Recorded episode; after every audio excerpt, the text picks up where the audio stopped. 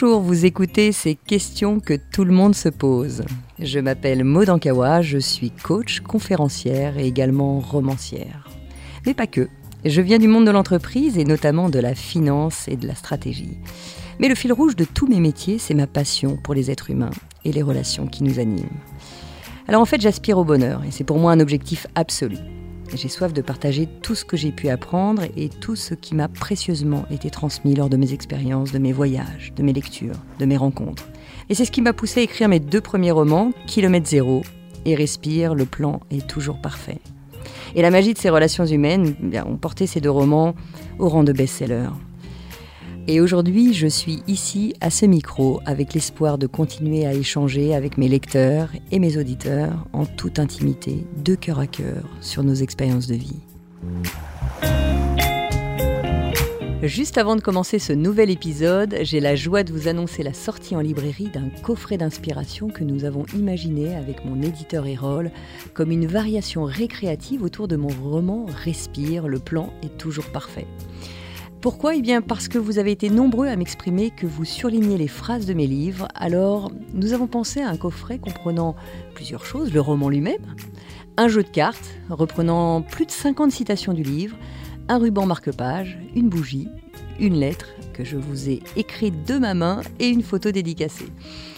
Alors l'invitation, c'est d'allumer la bougie, de tirer une carte de citation et de laisser l'univers vous répondre car il a un plan pour vous et il est toujours parfait. Voilà, alors ce coffret est disponible depuis fin octobre en librairie où j'ai hâte de vous retrouver en dédicace pour échanger avec vous. Maintenant, passons à ce nouvel épisode de podcast.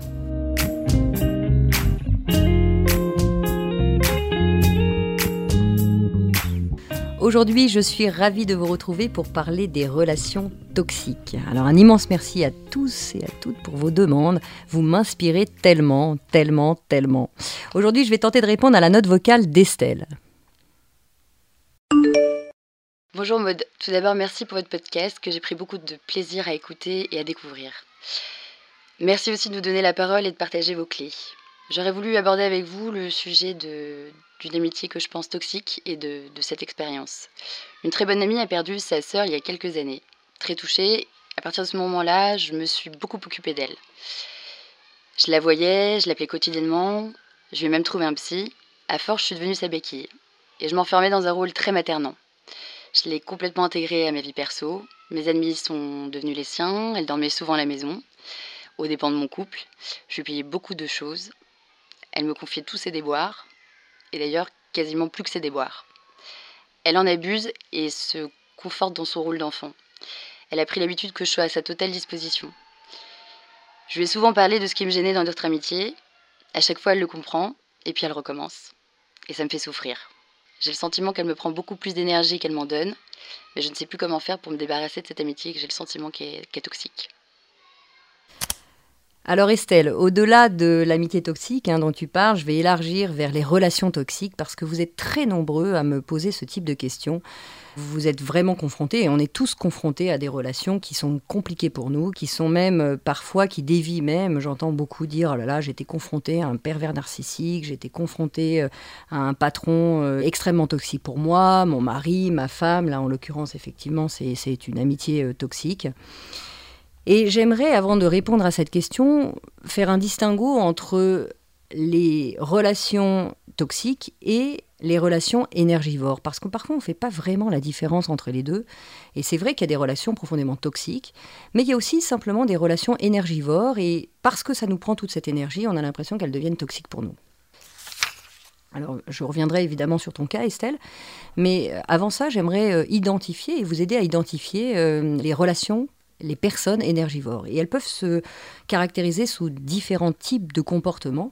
Et notamment, par exemple, vous pouvez avoir un type de personne qui vous prend beaucoup d'énergie, qui sont toujours en train de râler, ou qui vous vampirisent, ou qui sont pessimistes, ou qui sont contrôlants. Ils vous imposent de faire un certain nombre de choses. Ou alors vous avez aussi, par exemple, des gens qui sont un peu mollassons. Je ne sais pas si vous voyez ça, les gens sont très mous. Alors vous arrivez avec toute votre énergie, puis il y a l'autre en face, lui, très très mou. J'ai l'impression qu'il vous prend de l'énergie parce qu'il faut le tirer tout le temps. Vous avez évidemment des gens violents, des gens qui sont addicts, et puis évidemment des pervers. Mais voilà, il y a différents types de comportements qui peuvent arriver à vous tirer toute cette énergie, et c'est ce qu'on appelle des relations énergivores. Donc la première chose à faire, c'est déjà de distinguer si la personne est vraiment toxique ou si elle est simplement énergivore. Sachant qu'une personne toxique est de fait énergivore, mais une personne énergivore n'est pas forcément toxique. Alors pour commencer à les identifier, il faut creuser aussi pour comprendre et poser des questions plutôt que de rentrer dedans. Par exemple, quelqu'un qui serait un peu violent, qui agresse tout le temps, eh bien c'est pourquoi tu m'agresses ? Poser des questions, mais pourquoi tu m'agresses ? Tiens, aujourd'hui, ou qu'est-ce que tu veux me dire ? Ou on s'aperçoit que bien souvent, on peut se sentir agressé alors que c'est juste un mode de parole. Je ne sais pas si vous êtes déjà arrivé de rencontrer des gens comme ça, vous êtes avec un nouveau collaborateur qui vient d'arriver et puis qui a tendance un peu à vous agresser, c'est juste un mode de parole parce qu'il a l'habitude de parler comme ça, alors que vous avez besoin d'un peu plus de rondeur, vous-même, vous posez des questions avec un peu plus de rondeur, donc vous attendez de l'autre qu'il soit comme ça. Donc creuser pour comprendre, c'est se rendre compte que finalement, c'est peut-être pas tourné contre vous, mais plutôt de la façon dont l'autre peut réagir. Un troisième point qui peut vous aider, et après j'aimerais vraiment revenir sur ta lettre, Estelle, parce que évidemment c'est le cœur du problème pour tout le monde, mais le troisième point, c'est de faire preuve un peu d'empathie, parce qu'on ne sait pas ce qu'ont vécu les gens. Alors là, en l'occurrence, tu nous décris très bien la situation, qui est que cette personne a perdu quelqu'un, qu'elle vient vers toi avec une énorme demande et un énorme besoin. Mais parfois, on ne sait pas toujours ce qu'ont vécu les gens, et puis le passé qui réagissent comme ça. Et donc là encore, on le prend en plein cœur, et naturellement, on marque une barrière. Et cette barrière fait que la relation devient de plus en plus difficile à vivre, et de plus en plus énergivore, ou même toxique. Moi, ce qui m'aide beaucoup aussi, c'est un quatrième point, c'est de voir toutes ces relations comme un challenge. Alors, je ne suis pas une challengeuse, pas toujours, mais je me rends compte quand même que quand on est face à ce type de personnes, eh bien, on a tendance à, si on le prend comme un challenge, à devenir meilleur et puis d'aller un peu comme un miroir, se rendre compte que bien ça vient nous toucher en plein cœur, ça vient nous gratter. Moi, je dis, quand je supporte mal quelque chose chez quelqu'un, je dis, ça vient me gratter. Et en fait, c'est souvent un miroir de ce que je n'ai pas résolu.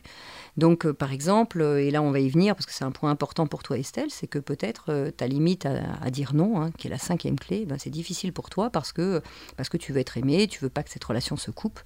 Et donc, naturellement, tu vois ce que ça te demande comme énergie, mais peut-être que tu as une difficulté, peut-être à poser des limites parce que c'est difficile pour toi. Donc cette cinquième clé qui est de poser des limites, de prendre du temps, mais peut-être pas tout ton temps. Quand tu me dis que finalement elle était à la maison, que tu lui as présenté tous tes amis, que tu t'es vraiment investi pour cette personne à fond, peut-être que si tu avais posé une limite, je sais que c'est pas toujours simple, moi-même ça me demande, et je me bats des fois contre ça, à me dire tiens, je vais lui accorder, je ne sais pas, moi, un quart d'heure pour l'écouter aujourd'hui, ou pourquoi pas lui proposer un restaurant, ou pourquoi pas lui proposer, mais peut-être de ne pas tout donner, tout ce que tu es, de partager tous tes amis.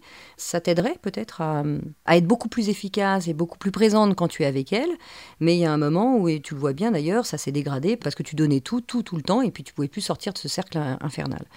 Donc le cinquième point qui m'aide beaucoup face à des personnes énergivores, c'est de poser des limites et de se dire, il ne s'agit pas de ne pas les voir ou d'avoir aucune empathie envers eux, mais c'est simplement de se dire, dans ce contexte, sur un sujet, vraiment poser un pacte avec vous, avec l'autre, qui est, tiens, je vais lui accorder une journée aujourd'hui, ou un week-end, ou peut-être 10 minutes.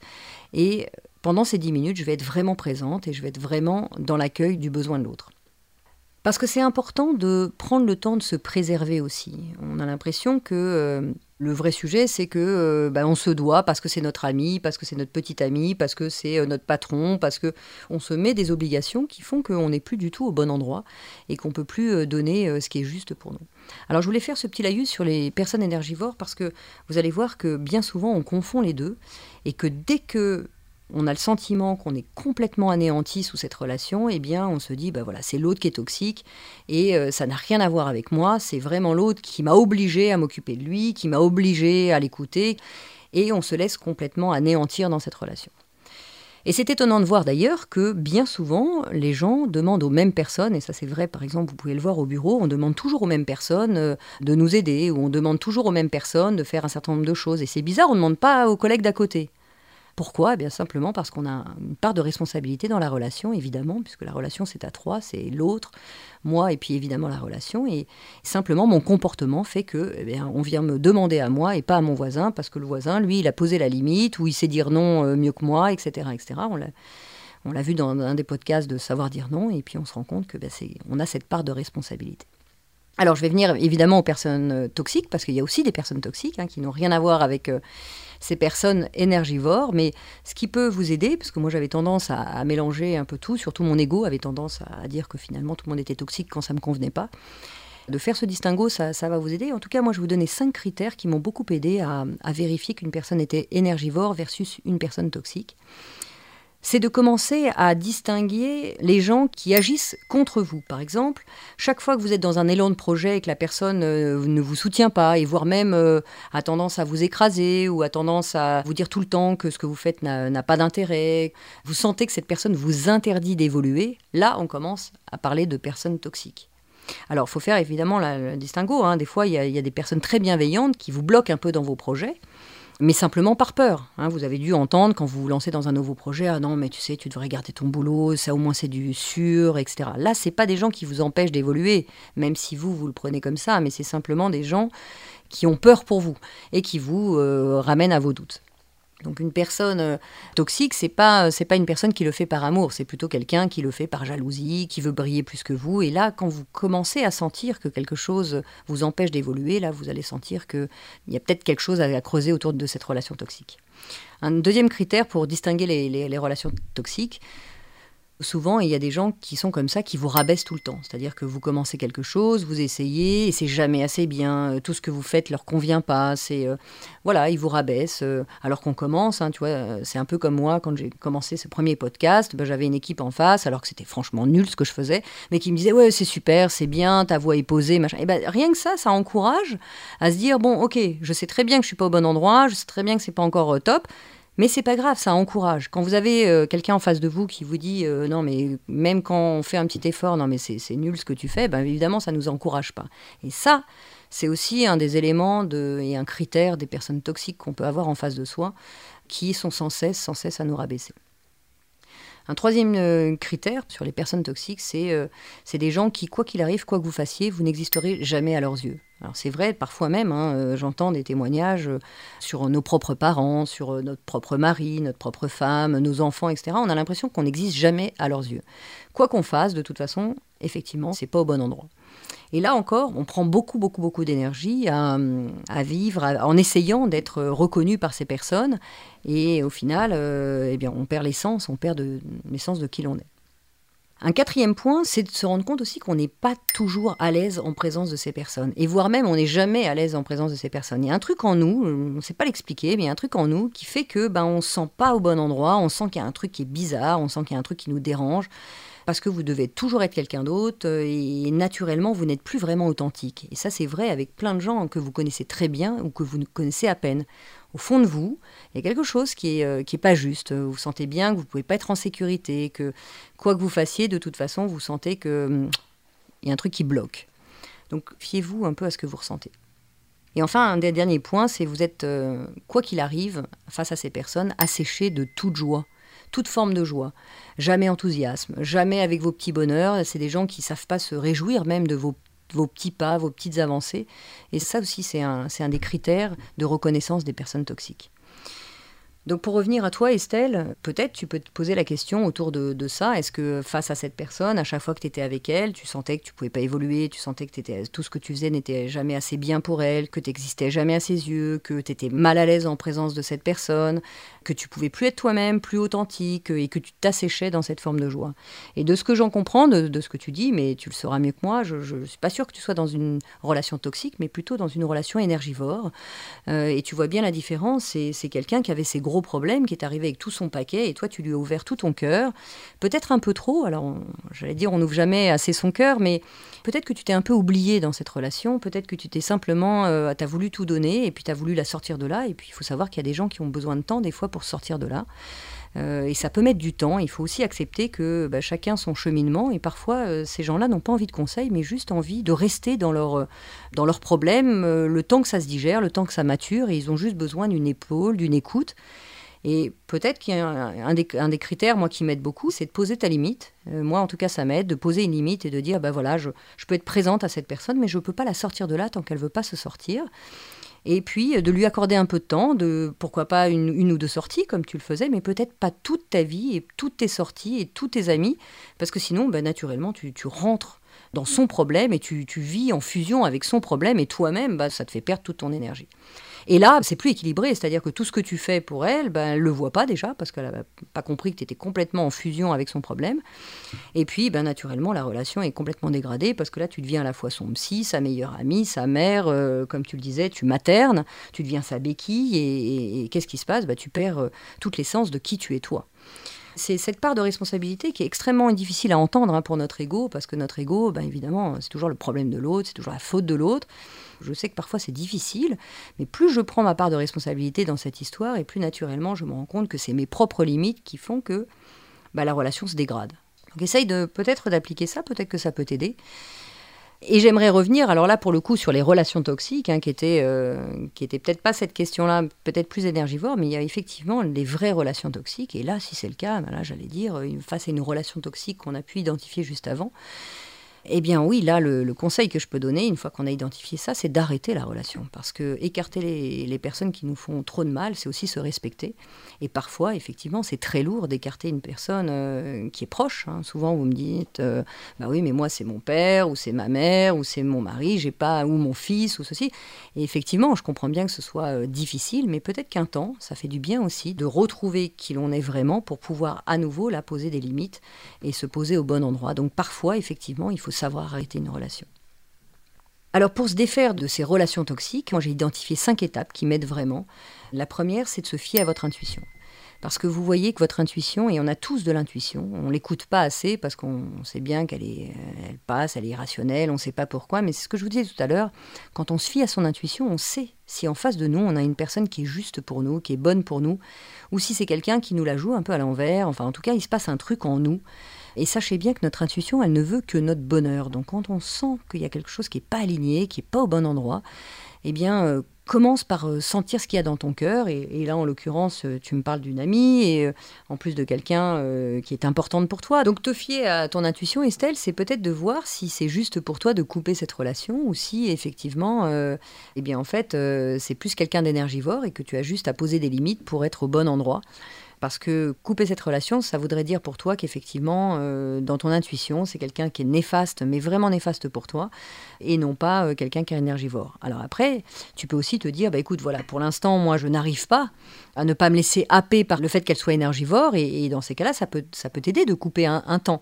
Mais peut-être qu'en expliquant les choses, tu vas pouvoir le faire au bon endroit. La deuxième chose que j'aimerais partager avec vous, c'est de noter ce qui ne va pas dans la relation. Parce que bien souvent, on est un peu confus quand on est fatigué en plus et qu'on a donné beaucoup. Ben on ne sait plus ce qui ne va pas. Et quand bah, vous rendez compte que finalement le volume de votre colère augmente, que tout ce que vous ressentez, bah, ça s'exacerbe, bah, peut-être que là, vous allez vous rendre compte que vous êtes dans cette démarche de cercle vicieux qui vous emmène vers le fond.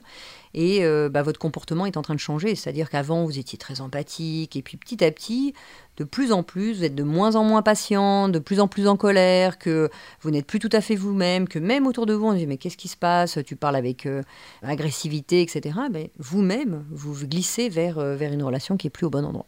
Donc de noter ce qui ne va plus dans la relation et de noter vos propres changements. Ça peut vous aider. La troisième clé, c'est de sortir du silence. Moi, ça m'a beaucoup aidé de noter mes malaises émotionnels et d'en parler. Et ne pas avoir honte d'en parler. Alors, bien souvent, évidemment, en face, surtout si vous êtes face à une personne toxique, ce qui est moins le cas avec une personne énergivore, c'est qu'il va vous renvoyer que le problème vient de vous, de votre faute. Ben non, tu vois bien, tu me parles, t'as vu comme tu me parles, bah oui, t'es arrivé tellement à un stade de mal-être que là, tu deviens un peu plus agressif, comme on venait de le voir. Et n'ayez pas honte de ressentir ce que vous ressentez et ne vous laissez pas embarquer par la manipulation de l'autre. Donc l'antidote au sentiment de honte, c'est l'empathie. C'est observer que l'autre est en train de simplement vous manipuler ou en train de vous dire que c'est de votre faute. Restez en empathie avec l'autre et surtout sortez du malaise émotionnel simplement en parlant. Peu importe comment en face c'est reçu. Et vous allez voir qu'avec des relations énergivores, naturellement, ça va très bien fonctionner. Ce qui marchera forcément un petit peu moins bien avec la personne toxique qui, elle, a besoin d'avoir toujours raison. Le fait d'aller vers ces 3 premières étapes, ton cerveau, naturellement, va se mettre en place vers un autre type de relation parce que tu observes que là, c'est toi qui contrôle, c'est toi qui reviens à toi, par ton intuition, par le fait de noter ce qui ne va pas dans la relation et surtout de sortir du silence. pour maintenant retrouver ta propre autonomie. Et là, je sors un peu de ton contexte, Estelle, parce que bien souvent, quand on... Moi, ce qu'on me renvoie souvent dans ces témoignages, c'est « j'attire toujours les mêmes personnes toxiques, toujours les mêmes personnes, même énergivores, et je ne sais pas du tout comment me sortir de ça ». Bien là, c'est peut-être l'étape d'après, une étape un peu plus profonde, qui est d'aller travailler sur tes failles émotionnelles et affectives. Parce que comme on le disait, dès qu'on se met en mode zoom, on s'aperçoit que finalement, on reproduit toujours les mêmes schémas. Et ton passé et tes traumatismes sont très liés à ces relations toxiques ou énergivores, parce qu'elles viennent se greffer sur tes failles antérieures. Comme je le disais, c'est bizarre qu'on vienne te chercher toi, à te demander toujours les mêmes choses, à te demander toujours les mêmes conseils, à être l'épaule qui écoute, etc. Alors que ton voisin, lui, on lui demande rien. Eh bien, c'est simplement parce que tes traumatismes, ton passé, sont très liés et que ces relations viennent trouver refuge dans tes propres failles. Donc là, je t'invite soit à te faire aider, mais à travailler en tout cas, quoi qu'il arrive, ces failles émotionnelles. Alors quand c'est un cas dans ta vie, évidemment, là c'est peut-être un seul cas et c'est peut-être la première fois que tu es confrontée à ça, Estelle, mais je sais que bien souvent, on reproduit un peu les mêmes schémas. Et là, ça vaut le coup d'aller comprendre pourquoi on attire ce genre de personnes et c'est souvent par notre propre comportement et c'est vraiment de notre responsabilité de pouvoir s'en écarter petit à petit. Le dernier point, après se fier à l'intuition, noter ce qui ne va pas dans la relation, sortir du silence, puis travailler ses propres failles, c'est se détacher émotionnellement de l'autre. Parce que quoi qu'il arrive, quand on veut vraiment couper, si vraiment c'est une relation toxique, à un moment il va falloir fermer la porte et ne plus être obnubilé par l'autre. Et c'est vrai que ça peut être parfois difficile parce qu'il prend toute l'attention, et cette situation prend toute l'attention, et on le voit bien, il y a un moment où évidemment 1000 choses arrivent, comme la culpabilité, comme surtout si c'est un proche, c'est très difficile de se dire je vais me détacher de mon mari parce que c'est vraiment une personne toxique, ou de mon père, ou de ma mère, c'est extrêmement difficile de s'avouer ça.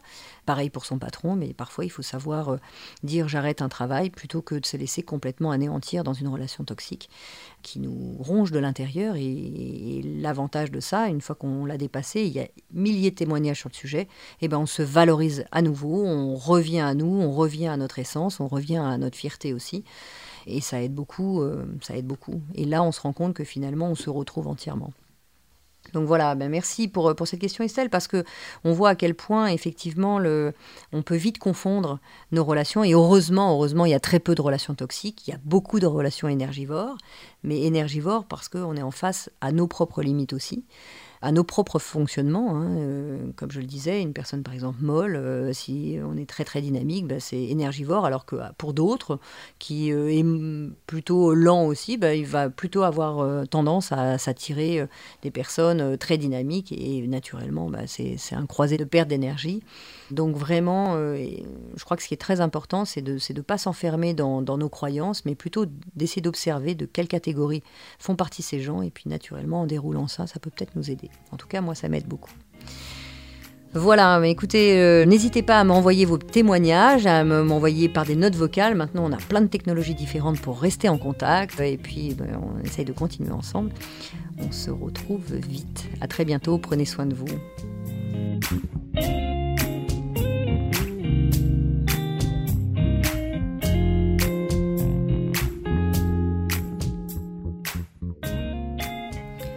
On se donne rendez-vous dans 15 jours pour le prochain épisode de ces questions que tout le monde se pose.